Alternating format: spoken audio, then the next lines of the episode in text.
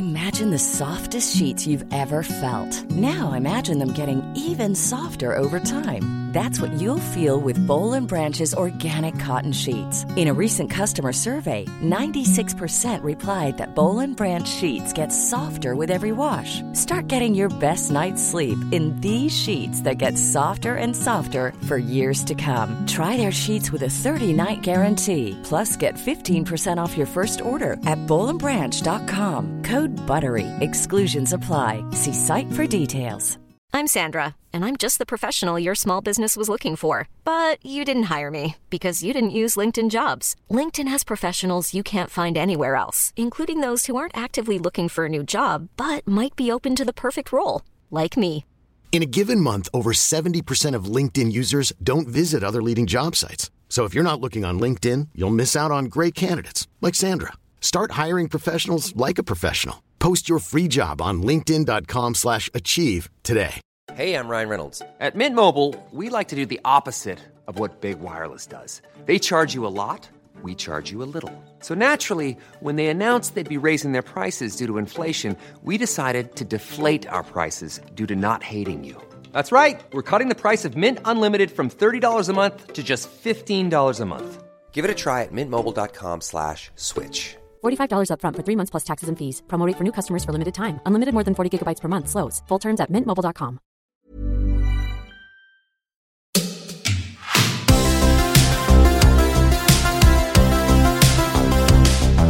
Och då säger vi hej och välkomna till dagens avsnitt av Klocksnack med Denke och Berns. Eh, idag har vi ett fint besök. Vi har Micke Wallhagen, Europachef för klockavdelningen på Sotheby's. Ja, tackar. Eh, och eh, Denke är tyvärr inte med oss idag. Han eh, var tvungen att sjukskriva sig i sista sekund. Så att, det blir du och jag idag. Trevligt. Ja, det ska bli kul det här. Hoppas vi Denke blir frisk. Ja, det håller vi tummarna för. Jag tror att han var ute och slarvade på ett Seiko-event igår. Så att, det är det som eh, mm, tar ut sin rätt. Ja. Då blir det nog bra till imorgon. Hoppas det. Ja, vi har ju värmt upp och pratat lite klockor i allmänhet här. Men jag har tänkt att idag först ska vi prata lite grann om dig eh, och om Sotheby's som eh, auktionshus. Eh, men också prata lite grann om klockåret som har gått.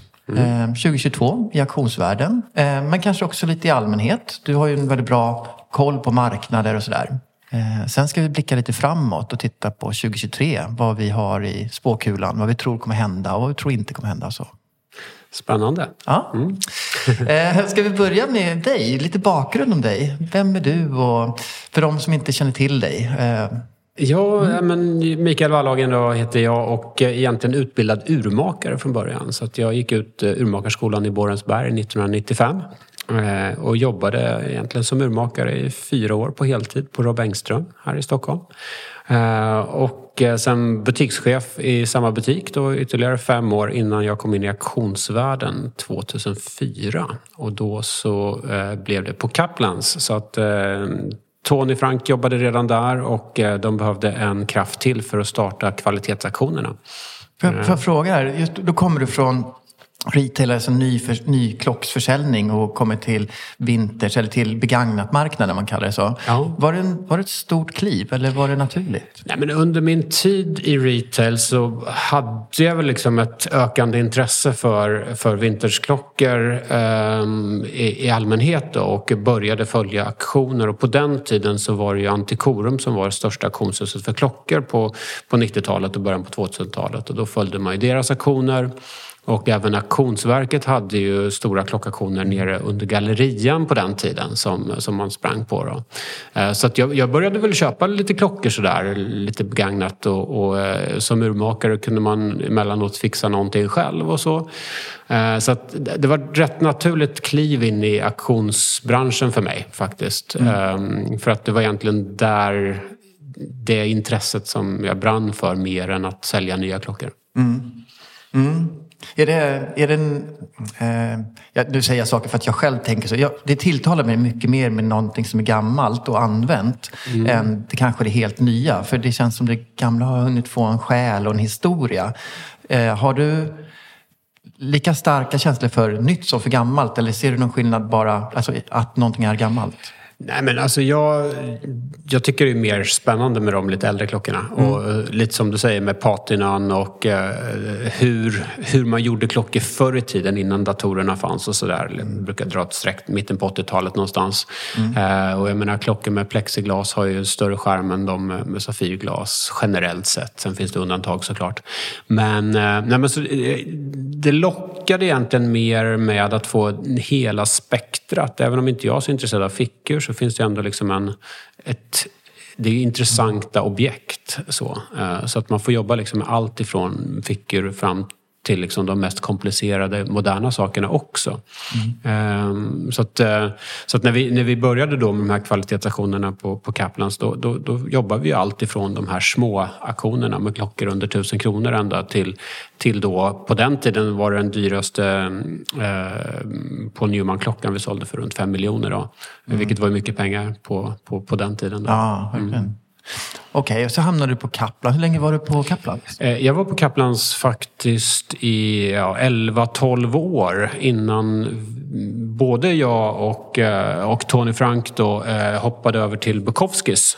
Och det mm. var en ganska kort session där på, på Bukowskis. Jag var där knappt två år eh, innan, eh, innan eh, började på Sotheby's. Då. Mm. Och eh, då som, som eh, avdelningschef på eh, klockavdelningen i Genève. Så då, mm. då flyttade jag ner till Genève, inte omgående men ganska snabbt med familjen. Då. Och eh, sen, sen, sen två år tillbaka då, så är jag Europachef för, för den avdelningen. Då. Så då har vi eh, aktioner i London, Paris och Genève som jag ansvarar för.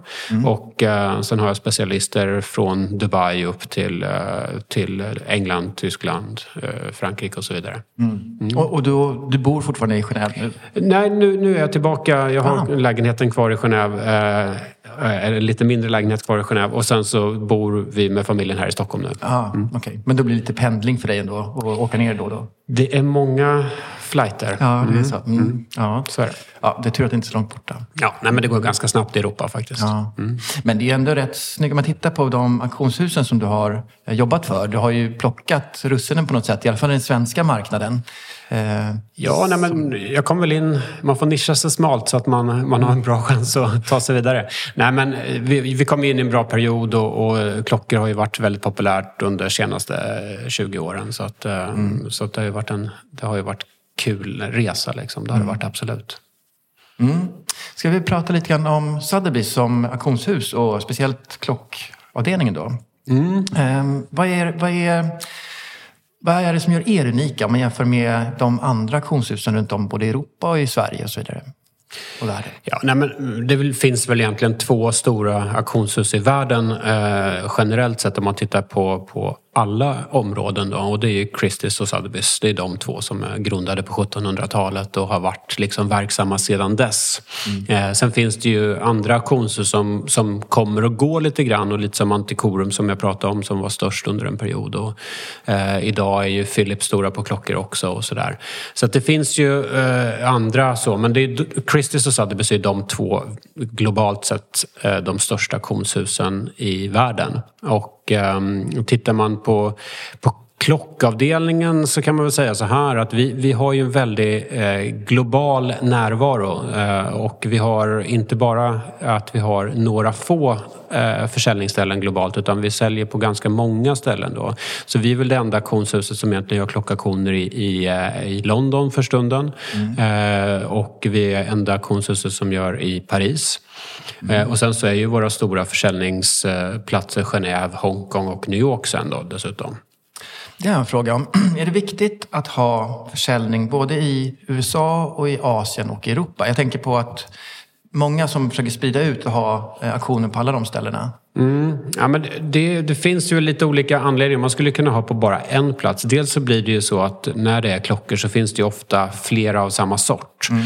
Eh, och då bör man sprida ut eh, försäljningsplatserna lite grann så att man inte har liksom sju stycken likadana Daytoner på samma auktion till exempel. Mm. Så att det är bra att ha lite, lite flera ställen. Sen är det ju inte alla som vill köpa på bild och alla reser inte. Och speciellt som de senaste åren med pandemin har varit så har det varit väldigt lite resande passande. Ehm, men det är också viktigt för närvaron i regionen att man liksom har en aktivitet, man har en visning, man bjuder in sina kunder att komma och titta på saker. Det, skapar ju också att man får inlämning sen.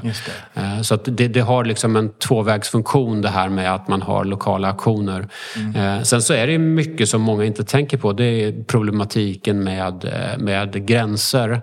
Mm. Vi har ju ganska mycket gränser i Europa fortfarande och nu ligger ju England utanför EU och sen har du hela EU med fri cirkulation utav saker och sen så ligger Schweiz utanför, mm. utanför EU också. Va? Mm. Så att eh, det finns, det finns vissa komplikationer med att skicka saker, hur, eh, hur moms kommer på och inte kommer på och så vidare och krokodilband som inte kan gå över gränser och sådana ah, saker. Så att det, det, finns flera anledningar till varför man, man väljer att ha eh, flera försäljningsplatser faktiskt. Mm. Tidigare i, vår, äh, höstas så träffade jag eh, Monaco Legend mm. Eh, och de beskrev att de har ju bara aktioner i Monaco just nu. Mm. Eh, att de hade ju klockor då som kom från till exempel USA men då tillkom det moms på Exakt. slag, eller efterslagavgift och allting. Mm. Eh, så att där fanns det liksom en liten extra kostnad för köparna om man nu inte var det fanns i USA till exempel. Som inte är så liten faktiskt. Nej, verkligen inte. Nej. inte åt det hållet. Jag Nej. tänker att det är mindre åt andra hållet kanske, men, men Exakt, alltså, mm. jo, till, till USA. Nej, men oftast så kommer det ju då, säg att något klubbas för 10 000 euro och så kommer det 26 procent på toppen och sen mm. så kommer det kanske 22 procent på det sen. Ja, det. Då blir det ju liksom 50 procent plus. Mm, liksom. Mm, mm. Och lite sned konkurrens om man tänker att jag budar mot någon som slipper mm. den här avgiften ja, för att man bor Exakt. på olika ställen. Ja. Mm. Ja. Ja, men, så där kan jag också förstå att man sprider ut aktionerna där de hör hemma på något sätt. Då. Ja, nej, men absolut. Lika för alla.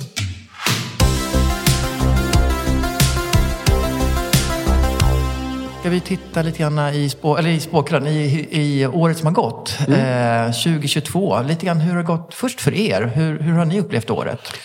Ja, vi har ju fortfarande, nu är vi ju i början på december och vi har ju våran stora aktion i New York kvar. Så mm. den är den 9 december. Uh, så att den är kvar, så vi har inte liksom knutit ihop säcken riktigt än. Mm. Uh, men uh, som det såg ut efter Genèveaktionerna nu så såg det väl rätt så bra ut för våran del. Vi hade ju en, en rafflande stark vår. vi hade ju förmånen att sälja Garalgent Bottas personliga Royal Oak-klocka mm. eh, som, som eh, gjorde ett världsrekord på vintage eh, Audemars Piguet eh, mm. i armbandsur och det, det, var ju häftigt. Eh, och sen så mycket med det var ju eh, det var ju en väldigt stor aktivitet kring Royal Oak i våras då. Mm. och det var väldigt fantastiskt starka priser. Vi hade ju också jag menar, en stark, eh, stark marknad eh, rent generellt på mycket kryptoköpare eh, och, och börserna hade varit stark under väldigt lång tid. Så. Eh, sen har ju hösten sen blivit lite, lite tuffare och vissa, vissa, speciellt på lite modernare referenser, så har det lugnat ner sig lite grann på priser och, och vi ser väl kanske mindre aktivitet på sådana som kommer in och köper klockor i butik bara för att sälja dem sen. Mm, eh, lite svårare att få den liksom, eh, ekonomi i det, det flippandet helt enkelt. Mm. Eh, så att, så att eh, hösten har ju varit lite, lite mer balanserad och jag tror att man är tillbaka egentligen kanske på hösten 2021-priser egentligen. Så fortfarande en väldigt, väldigt stark marknad historiskt mm. sett får man ändå komma ihåg. Just det, när man pratar om att det har gått ner så mycket så pratar man kanske inte om när det var som pikade som mest i februari-mars någon gång där. Exakt. Eh, och glömmer att det hade då gått upp väldigt starkt under en kort period. Så, ja. Ja. ja det var ju en peak nästan. Det gick nästan upp 20 procent varannan vecka, ja. priserna under någon månads tid. Och så låg de väl och balansera. Sen mm. får man ju vara lite, man får ta priser som man ser rent eh, på kronor 24 och sådär lite med en nypa salt. Mm. Och jag tror det är också faktiskt en väldigt stor del av varför auktionsmarknaden är så viktig ute i eh, klockbranschen. Jag har hört eh, siffror på hur stor omsättning vi har på auktion, alla auktionshus tillsammans har mm. eh, jämfört med, med de vanliga handlarna. Och det är ju kanske det är en väldigt försvinnande liten del. Vi pratar om siffror under 10 procent. Mm. som auktionshusen har. Mm. Men eh, det viktiga vi gör det är att sätta temperaturen på, ja. på marknaden och visar ungefär vart de riktiga priserna ska vara. Mm. Eh, för många gånger när man går ut på nätet och kollar då är det ju inte priser som visar vad försäljningen ligger på Nej. utan det är önskade, önskade priser. Mm, just det. Här har jag också funderat lite grann, när man tittar på olika auktionshus och där ni är ett av dem som ofta får väldigt bra resultat. Eh, beror det på att ni har lyckats locka till er de bästa objekten eller beror det på att ni eh, som stort auktionshus också lockar mer köpare? Förstår du vad jag menar? Mm. Man ser oftast ett, ett, ett väldigt starka resultat på, ja, på era, era aktioner och på de andra som är er klass i, i eh, runt om. Jag tror både och där. Man kan säga så här att på, på toppobjekt så är det faktiskt inte den vanligaste kunden är egentligen inte en klockköpare utan det finns liksom de här som, som jagar eh, troféer mm. eh, som vill köpa det bästa av det bästa. Och sen så mm. köper de det bästa vinet, de köper den bästa bilen, den bästa diamanten, bästa klockan. Mm. Eh, så nödvändigtvis inte bara liksom klockköpare. Eh, sen så ska man komma ihåg att vi tackar ju nej till väldigt, väldigt mycket klockor. Eh, så att det, det är ju många klockor som vi tackar nej till. De hamnar ju på andra auktionshus. Och varför tackar vi nej? Jo, men det är att de inte riktigt håller måtten i kvalitet, att det kanske är någonting som inte riktigt stämmer på dem mm. och så vidare. Och de klockorna har ju definitivt ett värde i vilket fall men mm. Eh, de kanske inte liksom passar in eh, i våran auktion. Mm. Eh, och det kanske är så att vi har en, en klocka som redan är bättre än den och då kanske vi tackar nej eller eller så då. Den klarar konkurrensen mot alla de andra objekten då? Ja, precis. Mm. Och, och, jag menar, vi, vi, vi är ju ett globalt företag så jag menar så att vi, vi har ju eh, Självklart, jag menar de här eh, auktionshusen i Skandinavien som har kunder från, från hela världen också, men inte lika många. Mm. Eh, utan våra mm. auktioner har ju liksom förmodligen, eller jag vet ju eftersom jag har varit på båda sidorna, mm. eh, många, fler, många fler budgivare och mm. många fler länder som köper. Mm. Såklart, ja. Ja, jag, jag, måste bara säga, kommentera lite här med, med vad som hände under våren med Royal Oak-aktionerna. Mm. Det var otroligt imponerande. Först var det väldigt många Royal Oak som, som gick på auktion. Mm. Det var ju hundratals som man slog ihop alla mm. eh, auktionshus som, som hade eh, sina auktioner. Och, jag tror att det var tre i Genève i våras, i maj då, så var det över 300 Royal Oak-klockor som ja. såldes bara i Genève. Ja. Och generellt väldigt höga priser. Så känslan är att när det kommer så många på en gång att det lite grann tömmer marknaden. Men det kändes inte som det var så. Det fanns ett, ett tryck på köpsidan ändå. Ja, det var otroligt tryck på köpsidan i mm. våras. Verkligen mm. på Royal Oak. Och, mm. Eh, mm. ja, nästan alla klockor gjorde rekord tror jag eh, i resultat mm. mm. I, i, sin referens. Då. För tittar man historiskt så finns det ju ett antal tillfällen när man gjort sådana här temaaktioner när det inte har gått så bra. Jag, jag har någon minne av någon Hoyer-aktion mm. och vi har någon Daytona-aktion och lite sånt där. Nu kanske den inte gick så dåligt, men att det finns en risk att man eh, dränerar eller över, vad säger, överfyller marknaden med, med objekt så att de inte får rätt pris. Ja, nej, men så har det ju varit och, många gånger ska man ju också komma ihåg att när det är sådana märkesaktioner så är ju ofta eh, märket själv med och kanske köper en hel del och stöd, stödjer lite grann.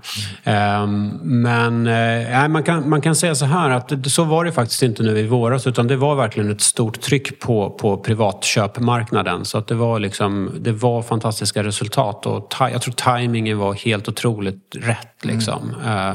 eh, faktiskt. Vi var nog lite oroade oroade liksom för att det började skaka lite redan innan där. Mm. Det här var i maj då. Ja, mars, april började ju mm. vara lite oroligt. Va?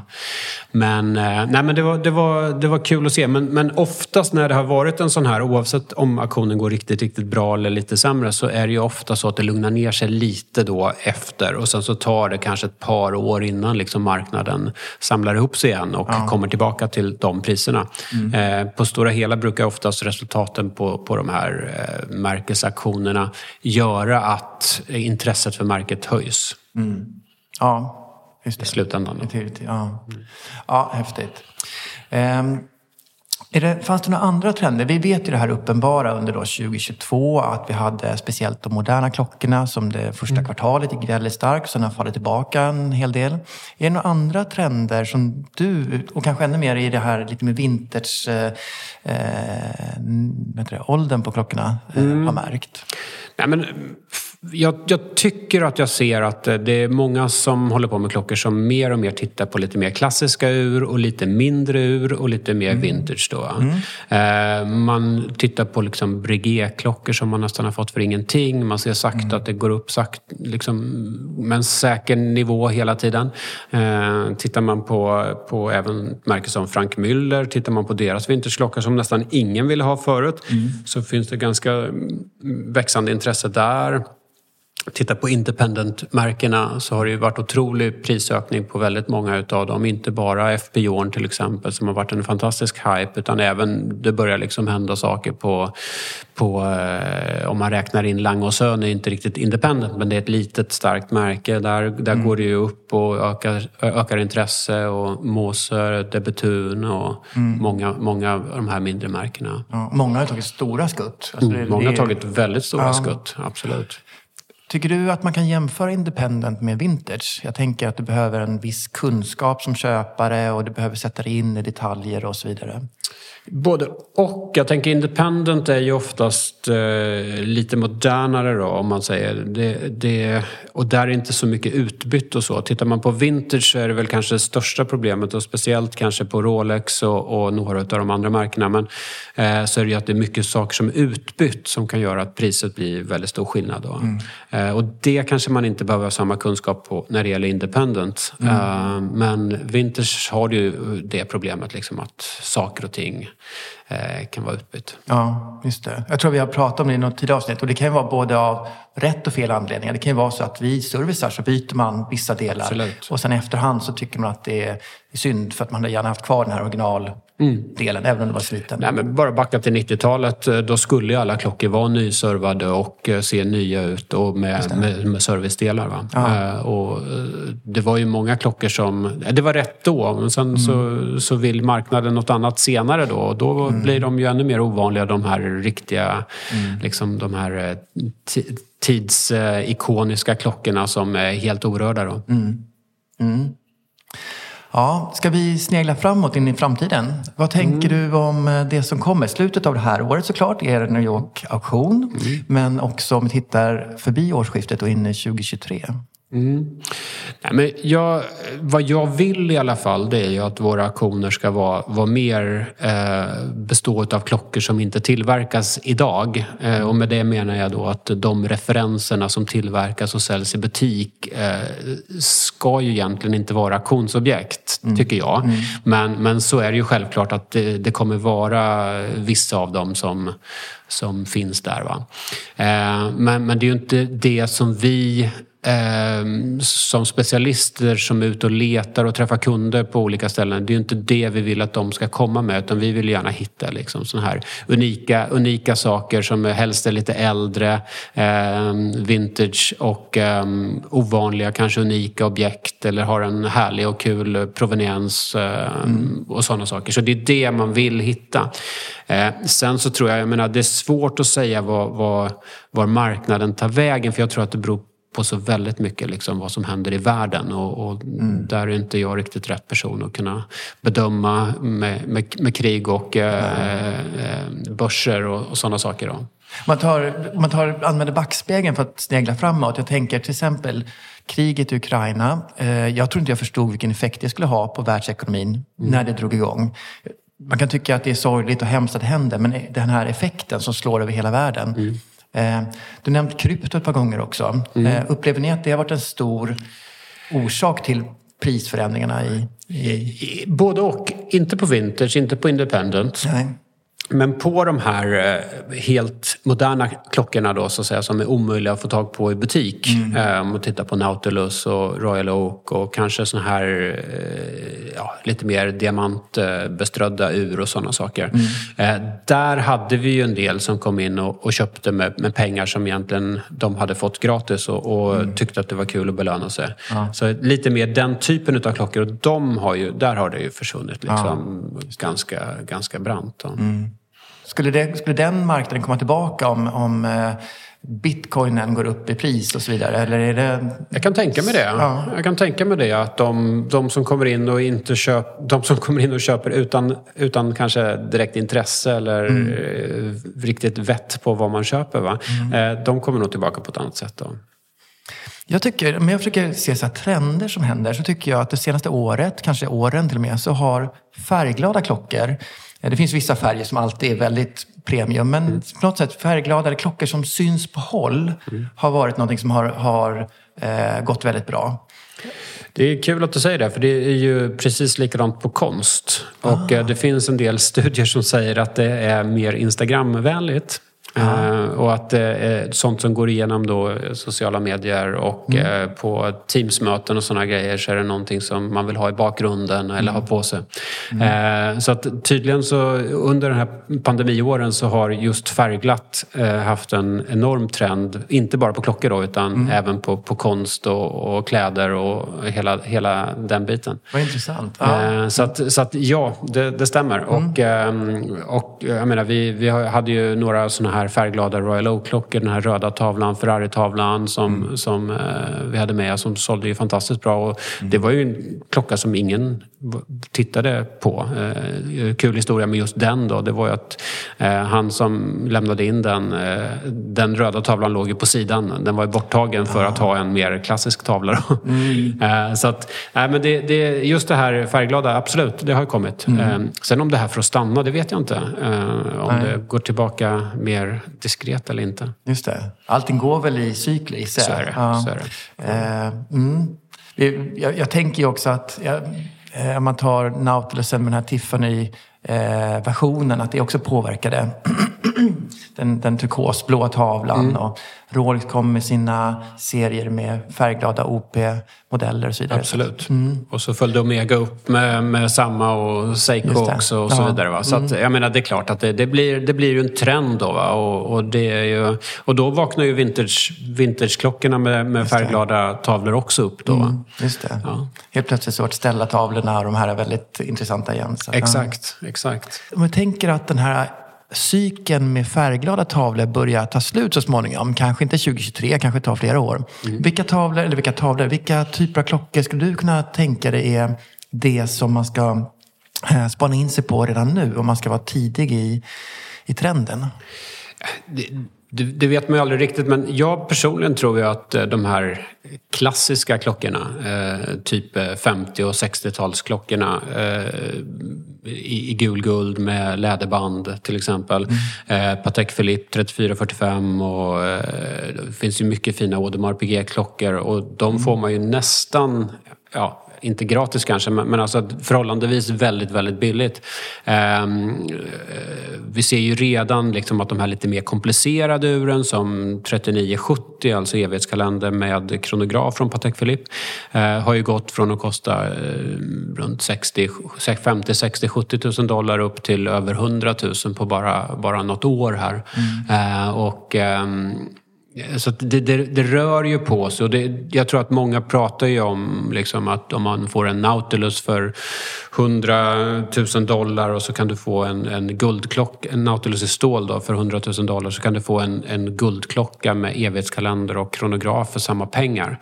Eh, så någonstans har marknaden varit lite skev ett tag. Mm. Så jag tror att de här lite mer klassiska klockorna och de här klockorna som är från 80-talet, kanske till och med 90-talet eh, som då egentligen under några år nu kanske bara har räknats som den gamla modellen. De börjar ju liksom bli lite mer vintage nu mm. eh, och få lite mer själ och patina kanske på vissa av dem. Så att, eh, mm. jag tror att, eh, jag tror att det, det, är den typen av klockor kanske som kommer tillbaka sen. Mm.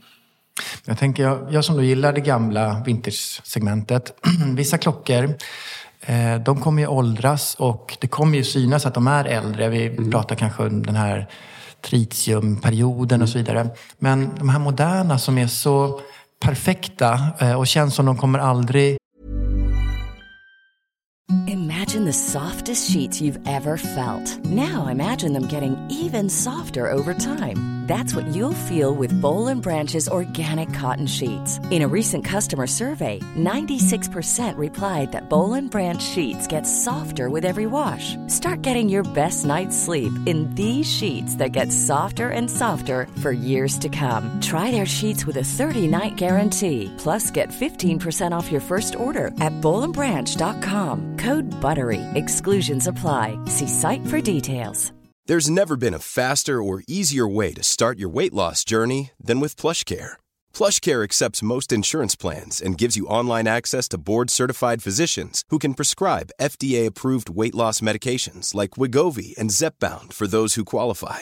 Take charge of your health and speak with a board-certified physician about a weight loss plan that's right for you. Get started today at plushcare.com slash weight loss. That's plushcare.com slash weight loss. plushcare.com slash weight loss. Förändras. Mm. Och, vad tänker du om den framtiden med, med lysmassor och keramiska vridringar och allt vad det är? Ja, man vet ju inte vad som kommer hända med dem men det är ju förmodligen som du säger att det kommer inte hända någonting. Ja. Eh, och eh, det, det, det, blir ju lite trist kanske, mm. tycker ja, vi. Ja, tycker eh, nej men som sagt, så att, jag menar, som Rolex fram till 98 så hade de ju tritiumtavlor och där händer det ju fortfarande saker. Mm. Um, och nej, men nu är det ju liksom, man pratar om stick dials och man pratar om olika marks på, på, på fonter och, och sådana saker. Va? Mm. Och det tycker personligen jag inte kanske riktigt lika spännande. Då. Mm. Uh, men Ja, jag, jag, för mig är det ju de lite äldre klockorna då som, är, som har lite mer själ. Liksom. Mm. De, eh, personligen gillar jag kanske liksom 60, och 70 och 80-tal kanske mm. mest egentligen. Mm. Um. Mm. Ja, men det håller jag faktiskt verkligen med dig um, Om man um, ska bygga sin samling, um, vilka råd skulle du ge? Om man tänker att vi har en vi har en klockentusiast som är intresserad av att då hitta sin samling. Och, eh, jag, jag, har ju själv, när jag försöker bygga min samling, jag, jag har gjort massa misstag. Saker som jag så här, hade jag vetat om, kanske hade tänkt till. Jag, jag jagade kanske mer referensen än kvaliteten från början. Och så förstod jag att det är inte så kul att ha den här klockan som är helt nednött och tråkig. Det är mm. kanske roligare att ha en som är fin men kanske lite billigare variant och så. Exakt. Men har du några lite eh, generella råd vad, för att bygga sin samling? Vad man ska tänka på? Jag tycker du är inne helt rätt där. Jag brukar alltid rekommendera att man ska köpa det bästa utav det man har råd med. Mm. Så att eh, istället för att köpa liksom en, en, en nednött Rolex då som är i dåligt skick så mm. köp en bra Omega istället. Då. Mm. Um, jag, jag, tycker, personligen så tycker jag ju att det, det, är alltid trevligt om det finns box och certifikat och sånt med. Men, men kvaliteten på själva objektet i sig är viktigare för mig. Mm. Att det, det är inte är en skadad boett, inte en skadad urtavla som är en ful skada i alla fall estetiskt mm. sett. Eh, sen kan de ju vara lite, lite miss, alltså som tropical eller, mm. eller har en viss patina på tavlan vilket kan kännas rätt naturligt på dem. Men Eh, I, i, I, det stora hela så handlar det ju väldigt, väldigt mycket om vilken budget man har. Eh, tittar man på eh, lite enklare ur så finns det otroligt mycket prisvärda klockor att köpa för under ett par tusen lappar. Man har hela Certina-segmentet, vintage och man har mm. Tissot till exempel som har fantastiska grejer. Mm. men sen så tycker jag nog ändå en, en, en samling att lägga en slant på att få en, en schysst Rolex Datejust till exempel. Mm. Eller en, en, eh, en Air King om man kan tänka sig en liten mindre klocka. Mm. Ehm, där får man ju väldigt, väldigt mycket klocka för pengarna och det är en ganska säker investering. Eh, och du får en klocka man kan ha på, på sig nästan hela tiden. Eh, och, och, där lägger man då en ja, 40-50 tusen så får man ju ett bra exemplar med, oftast med box och papper. Och man kan tänka sig en klocka från 80 eller 90-talet, de kostar ungefär lika mycket. Mm. Um, så, så jag tycker eh, där, där är ju en väldigt, väldigt bra start om man, om man har råd med den nivån. Mm. Ja, men det är ett bra tips. Just Air King där som är 34, strax under Datejust-storlek. I alla fall de äldre. Nu pratar vi om eh, vad heter de, 5500 och vad de heter. Ja, 14000 och Just det. 14010. Och, och, och kul med de klockorna, Rolex-klockorna är att man kan bära dem med länk och sen så kan man plocka bort länken och sätta läderband på dem. Och så kan man leka med olika färger och då kan man ju göra om sin klocka ganska mycket eh, fast man kanske bara har en. Och sen kanske lägga till då någon Certina-klocka eh, som, som en vintageklocka med någon schysst läderband på. Och, och liksom, eh, eller en Omega kanske då, en Constellation som har bra urverk. Eller Zenit eller något sånt. Just det. Ehm, om man bygger en samling, ska man försöka tänka så att man har en klocka för varje typ av tillfälle? Alltså man har en dressklocka, man har en när man är, jag vet inte, ute med eh, hunden eller något liknande. Förstår du? Jag menar att man, Mm, man tänker så, eller? Jag brukar, jag brukar säga här, man bör, bör, bör väl ha ungefär tre klockor i alla fall. Åtminstone. Va? Så gärna någon, någon guldklocka som är lite mer elegant med, med läderband. Eh, och sen så kanske en mittemellanklocka, en stålklocka med läderband eller länk som man kan ha på kontoret lite mer till varje dag. Och sen så har man någon vattentät klocka som man kan ha när man åker på, på semester eller åker och badar och sådär. Då, då har man full, full garderob. En del som är med i någon klubb eller något kanske vill ha något fickur då, men det har man ofta från morfar eller så. Mm, exakt. Och de brukar inte vara så dyra heller om man vill köpa. Precis. Eh, Men så tre klockor klarar man sig ju väldigt, väldigt långt på. Det är svårt att bara säga att man ska ha en klocka egentligen om man nu ska ha en, liksom en, Mm. en eh, full, full klockgarderob. Ja. Ehm, du sa ta någon dykarklocka eller någon vattentätt och, och när man var på semestern. Eh, som vintageklockor, vågar du bada med dina klockor?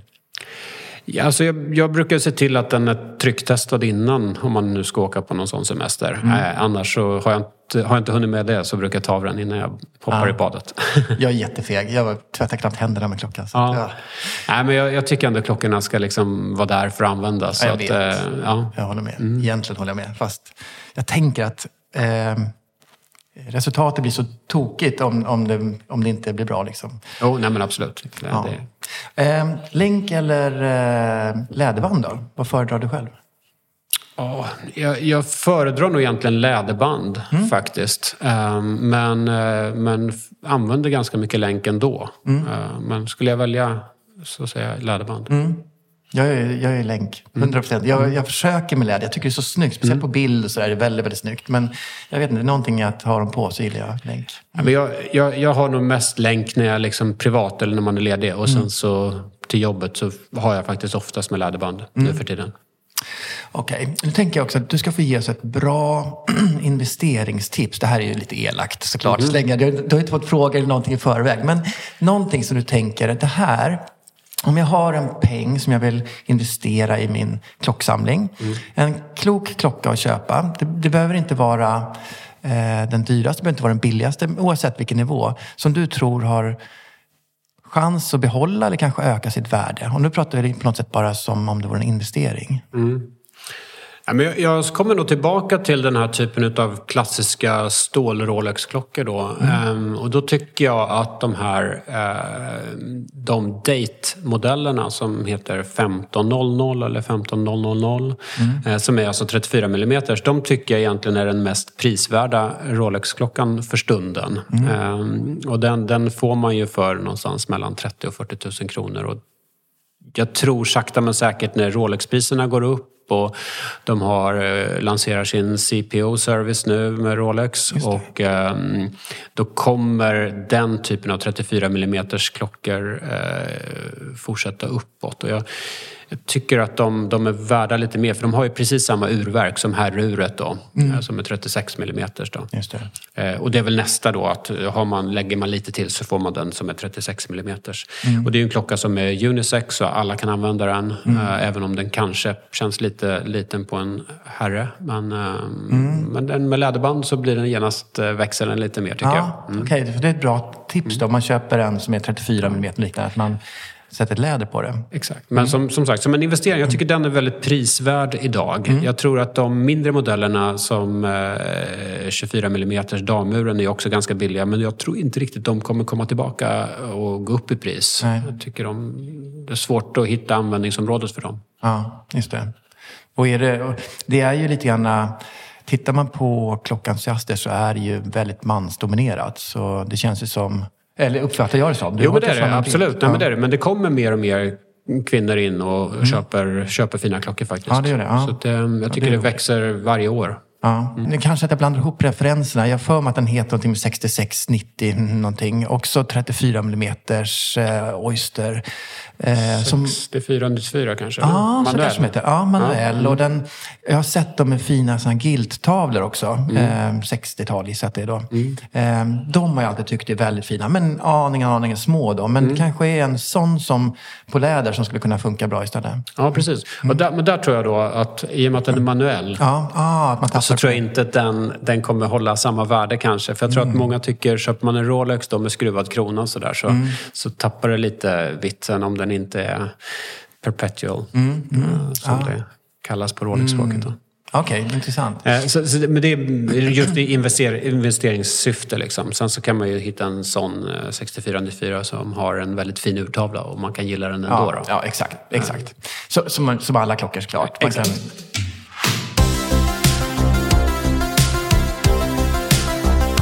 Jo, det jag tänkte fråga om. Du var inne och snudda på Rolex Service, den här Mm. eller nya tjänst som handlar om att eh, kunna certifiera begagnade klockor. Visst, Ja, det var det precis. var inne på. Ehm, Jag, jag har bara sett det här passera förbi lite grann. Kan inte du berätta det du vet om vad det handlar om? Jag vet faktiskt inte så mycket för det här är ju bara, det släpptes ju för ett par dagar sedan. Ja. Och det har diskuterats lite grann och vi har försökt att få reda lite mer i detalj om, om det kommer vara så att det är sånt som kommer behöva skickas ner till Rolex i Genève eller om det kommer kunna göras av lokala eh, urmakare för att garantera det. Eh, Så att vi vet inte så mycket mer just nu faktiskt. Ehm, Exakt hur det kommer ske. Ehm, Men jag skulle gissa på att det, det handlar mer om att de är servade utav en, eh, en Rolex-urmakare och då kan det kanske ske lokalt. Så att eh, för de här lite mer avancerade som Daytona, så gamla Submariner och sådär, då måste de ju ändå ner till Genève och för att få den stämpeln då, då pratar vi om restaurering då så att säga. Och den, den ligger på en Daytona i stål eh, så, så kostar det ju runt en 200 000 att få den, den servicen då. Oj, ja. Eh, Så, att, så att det är en helt annan nivå då. Ja, så att det är ganska dyrt bara att få ett kostnadsförslag när det skickas ner sådär? Ja, bara kostnadsförslaget ligger väl på en 20 till 30 000 ungefär tror jag. Ehm, och många använder ju kostnadsförslaget som en, eh, som en garanti från Rolex att de har godkänt den och gjort ett kostnadsförslag på den. Just det. Ehm, Så att, eh, För hade det finns- varit något fel så hade de flaggat upp det direkt då? Exakt, då hade de inte gjort ett, ett eh, fullskaligt kostnadsförslag då på den. Ja. Och vad, vad tror du syftet är med, med hela det här initiativet från Rolex sida? Jag tror att det är liksom att vara med i marknaden och de ser väl att alla andra gör det och de har ju också under en period godkänt utav att deras återförsäljare har gjort det liksom eh, på egen, eh, under eget ansvar. Som Börser har ju länge haft någon, en, en CPO-service då som med, med deras egna garanti. Mm. Så jag tror att det handlar om att lita att de ska hänga med i tiden helt enkelt.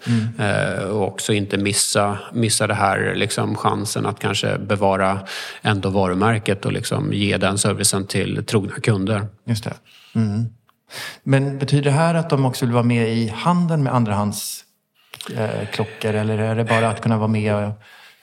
Vi tror väl inte att de själva vill medverka. Nej. Det. det brukar ju sällan vara så att de gör det. De har ju liksom inga egna butiker. De har ju butiken i Genève men den är väldigt liten. Men, men annars så baserar de ju allting på återförsäljare och jobbar med sina lojala eh, auktoriserade återförsäljare.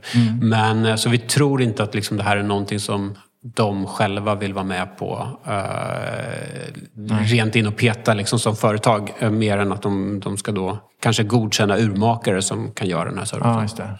Och då blir det en form av kvalitetsstämpel i andrahandshandeln. Ja, men det är väl ja, bra. Ehm, ska vi också nämna lite grann om hur återförsäljarleden börjar förändras. Vi ser här i Stockholm där vi sitter idag eh, hur fler och fler märken börjar öppna egna butiker och plocka hem märkena från de här återförsäljarna som har haft dem tillsammans med andra märken. Har du upplevt det här utomlands också eller är det specifikt här i Stockholm? Ehm, men jag tror historiskt sett i, eh, i, i de skandinaviska länderna och i små länder ska man väl säga kanske, mm. så har det funnits ganska många återförsäljare historiskt sett. Och jag menar, Rolex har det ju varit lite mindre utav, men tar man Omega till exempel och Breitling och så, så var det ju väldigt många som hade märket och åt som, som var, det var väldigt många märken som hade återförsäljarskapet men man kunde liksom kanske inte hålla lager och sådana saker. Mm. Eh, så jag tror att det här är någonting som de flesta märkena när de så att säga blir eh, ja, bättre och bättre blir de mer selektiva och de vill att det ska representeras på ett, på ett eh, bra sätt. Att mm. det ska finnas en, en fullskalig kollektion eller i alla fall eh, ett visst antal procent av en kollektion när en kund kommer in. Mm. Eh, mer shop-in-shop och hela den biten. Mm. Så att jag, jag, jag, jag tror att det där det är inget jag direkt har tänkt på när jag har varit ute så men jag, jag, tror att de, de minskar där det går och där det liksom inte finns en återförsäljare som, som har och bär hela, hela kollektionen. Mm.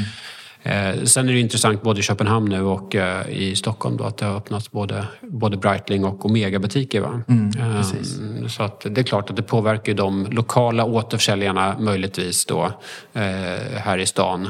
Mm. Och, ehm, jag vet inte hur, hur, om de flesta fortsätter med det parallellt eller om de slutar med det. det jag har Nej. inte koll riktigt på det. Jag har fått för mig att de flesta kommer sluta med det, eller mm.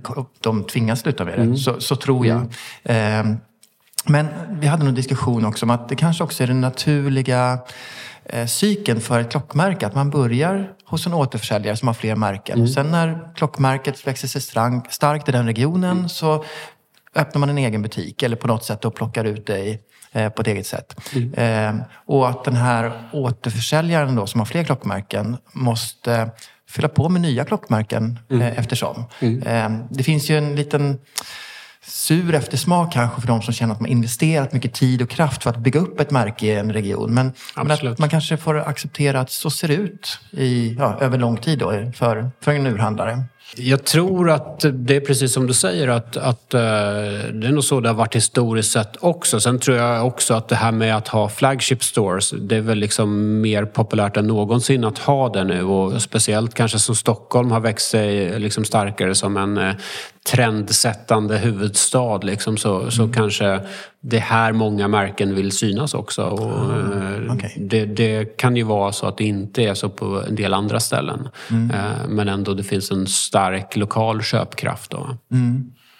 Jag hade någon eh, jämförelse med de här sport sportmärkena som Adidas och Nike mm. och de som har både sina flagship store eller sina concept store, de kallar sig, eh, samtidigt som de går att köpa på eh, Stadium eller mm. Intersport. Eh, att det liksom kunde samexistera. Men eh, det kanske är en för liten marknad i klockvärlden att kunna ha både och.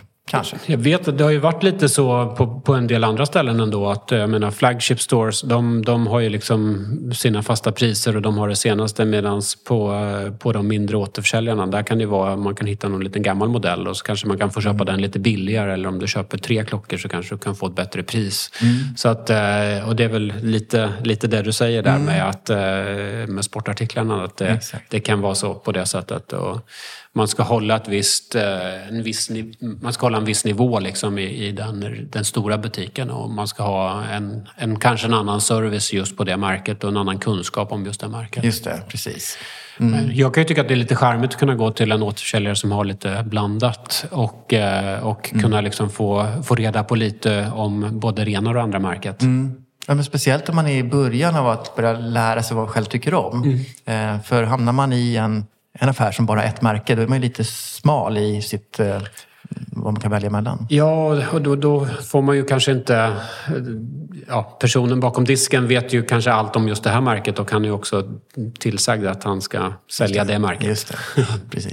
Här måste jag säga, här använder jag ju auktionshusen. Eh, som sagt, jag gillar ju gamla klockor och det här auktionshusen är ju mina eh, varuhus på det sättet att mm. jag har chans att gå in och klämma och prova och titta hitta och, och lära mig vilka modeller jag själv tycker om. Eh, Även om kanske jag inte alls är eh, i nivån att jag kan köpa vid det tillfället så byggs det här upp på något sätt. Att jag, ja, men det är min möjlighet att få, få se på de här gamla fina klockorna. Då, och, eh, så kanske man hittar en modell man verkligen gillar och så får man spara eller på något sätt samla ihop pengar för att ha råd med det så småningom. Mm. Ja, och, det, och det är verkligen någonting som jag tipsar alla om att uh, göra när, när Kaplans har sina visningar eller Bukowskis har sina visningar eller Uppsala auktionskammare och Stockholms auktionsverk för att det ska vara rättvist här nu. Mm. Uh, när alla har sina visningar så, så uh, finns ju de ofta på display och man får komma in och man får prata med deras specialister och känna och klämma på dem. Liksom. Eh, och vill man ta det ett steg till då, att åka ner till Genève till exempel som är 2,40 bort mm. eh, och komma ner på de stora auktionshelgerna som är i maj och november. Eh, vilket vi ser ju en del svenskar där nere. Eh, då har man ju, liksom, då har man ju möjlighet att klämma och känna på liksom de absolut finaste eh, bitarna som, som kostar på ja, 10 miljoner uppåt. Och, ja. Men även de, de vanliga modellerna. Då. Så kan, kan, att, det, det, är ju, det skulle jag, jag har aldrig gjort det, det skulle jag jättegärna vilja mm. göra. Kan inte du beskriva, hur skulle man kunna göra en sån, som en eh, privatperson komma ner eh, till en, en av de här i maj eller november auktionshelgerna? Mm. Ja, men det är inte så himla svårt. Är, man ska väl boka sitt hotellrum lite i förväg och det är ju ofta den, den helgen där då som, som är i mitten på november, mitten på maj. Mm. Eh, och, och, då så bör man då komma ner kanske torsdag kväll eller fredag morgon så att man hinner, hinner med att ta varvet då så man kan komma till, självklart till Sotheby's då mm. eh, och titta på våran. Och vi har våran visning tillsammans med smyckesavdelningen så man kan ju ta med sig eh, sin smyckesintresserade eh, partner ah. till exempel. Eh, och sen likadant på Christies är samma sak. Eh, och sen så har man då Antiquorum Forum och Philips också som har sina visningar samma helg. Och alla ni fyra är på, i Genève, liksom, i, i gångavstånd? Eller? Ja, eh, Christies, Antiquorum och, och Sotheby's, vi är på gångavstånd, eh, tio minuter från varandra ungefär. Mm. Eh, Medan eh, Philips ligger lite utanför stan då, så mm. dit får man ta en taxi då. Mm. Eh, men, eh, och, det, det, är ju så att där, där är det verkligen så man får komma in. Man behöver inte anmäla sig innan utan man kommer in och, och eh, då får man visa sitt lägg och sådär och bli registrerad. Och så får man komma in och så får man då möjlighet att sitta ner och titta på saker om man vill då och så kommer folk med dem. Annars är det diskar där allting ligger och ska man titta på en klocka så brukar man kunna få se den över disken då. Just det. Så, och annars kan man sätta sig vid ett bord och på något Exakt. sätt beställa in ett antal. Exakt, då, då, brukar man få in lite olika på olika, då, men tre eller fem klockor på en gång. Då, ja. och, så, utav en. och där kan man sitta ner med en specialist eller också mm. finns det då hjälpredor som, som tar fram grejerna och som man blir tilldelad då, som man får hjälp av. Mm. Um. Skulle du säga att det är mer, att man får ut mer av att gå på förhandsvisningarna än att vara på själva auktionen? Eller är auktionen också ett spektakel som är värt att besöka? Auktionen är ju ett, mer ett spektakel då så att säga och, och det, det, kan ju vara bra om man vill köpa någonting så gärna, gärna att man är med på själva auktionen tycker mm. jag. För då, då får man ju mer en helhetsbild av hur eh, intresset är och hur, hur det ligger till. Och man har också möjlighet om man är på en hög nivå att splitta bud och sådana saker som man inte kan göra online.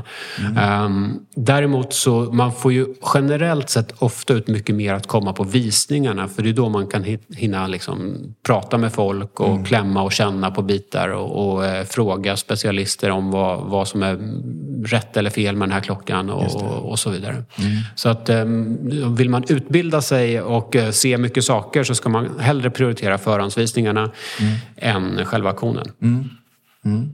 Har du bra auktionsknep då, eller tips hur man ska bete sig? Ska man lägga maxbudet direkt eller ska man smyga? Och, har du något bra Nej, men, men det är ju så att man ska ju vänta så länge som möjligt. Mm. Den, den, den, stora risken är att man, eller den stora, ja risken är ju att man eh, helt enkelt glömmer bort auktionen i slutändan. Ja. Om ni som har varit med på online-auktioner och sådär och så får man sina alert så att det är mm. om ett dygn slutar aktionen och så nästa dag så är man upptagen med något annat. Va? Så glömmer man bort den där aktionen så har man inte lagt något bud och så mm. ser man att det gick för billigt. Va? Mm. Eh, men, eh, men eh, generellt sett så sent som möjligt. Eh, kan man inte vara på plats. Eh, jag föredrar om jag känner någon, eh, att vara med på telefon.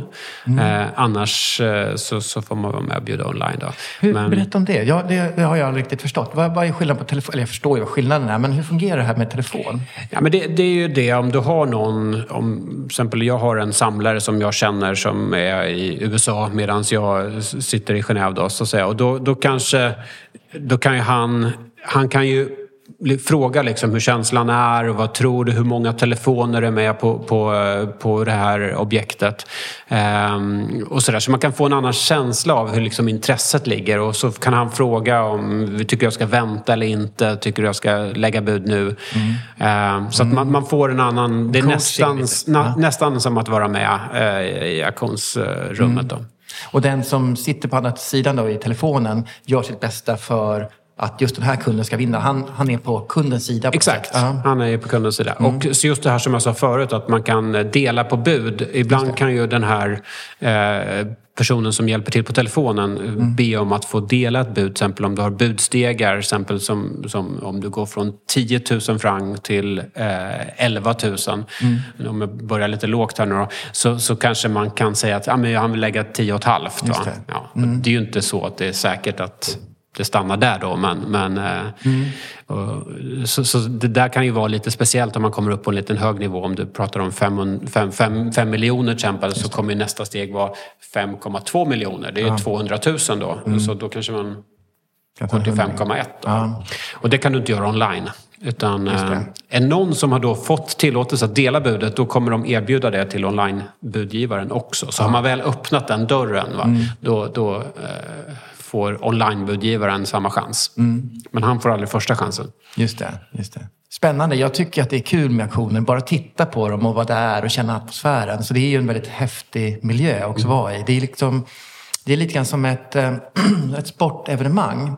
Mm. Det sker där och då. Det är inte något inspelat, det är inga repriser utan det är, det är Eh, i nuet på något sätt. Mm, absolut. Eh, och just när det är speciella objekt som är lite, eh, sticker ut på olika sätt, att de är, har ägts av någon som är känd eller att det är ett väldigt ovanligt objekt, då gör det att det blir en riktig händelse i det hela. Mm. Um, den, eh, man kan få lite grann när man är online och, och vissa sen, såna här eh, webbsändningar och så. Men just på plats är ju en ännu mera eh, live-känsla på det sättet. Ja, och sen är det ju så. Jag menar, är du på plats då ser du ju vilka som är där och känner man till lite av profilerna som, som håller på och köper klockor på den här nivån då, då kommer man ju känna igen folk. Mm. Tittar du på de, de sända eh, via nätet, då ser du egentligen bara auktionisten. Så du ser ju inte vilka kunder som sitter där i salen. Så det kan ju vara också spännande om man liksom ah. följer folk på Instagram och sådär. Så lär ah. det, det är en ganska liten värld på den nivån ändå. Mm. Ja, intressant. Ja, jätteroligt.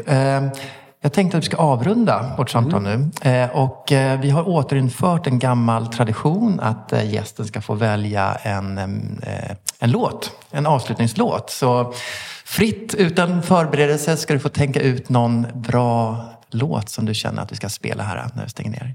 Det är en bra fråga, men eh, med tanke på att vi hade Anton Corbijn här och gjorde en utställning med, med hans fotografier och han är hovfotograf till eh, Depeche Mode så kör vi en Depeche-låt, eh, ta Precious då. Perfekt. Ja, med det så tackar vi för idag. Stort, stort tack Micke och eh, det här var ju jätteroligt. Tack för att jag fick komma. Ja.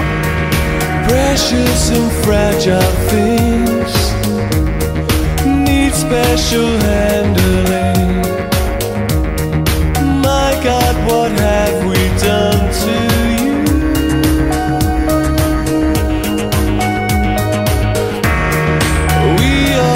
try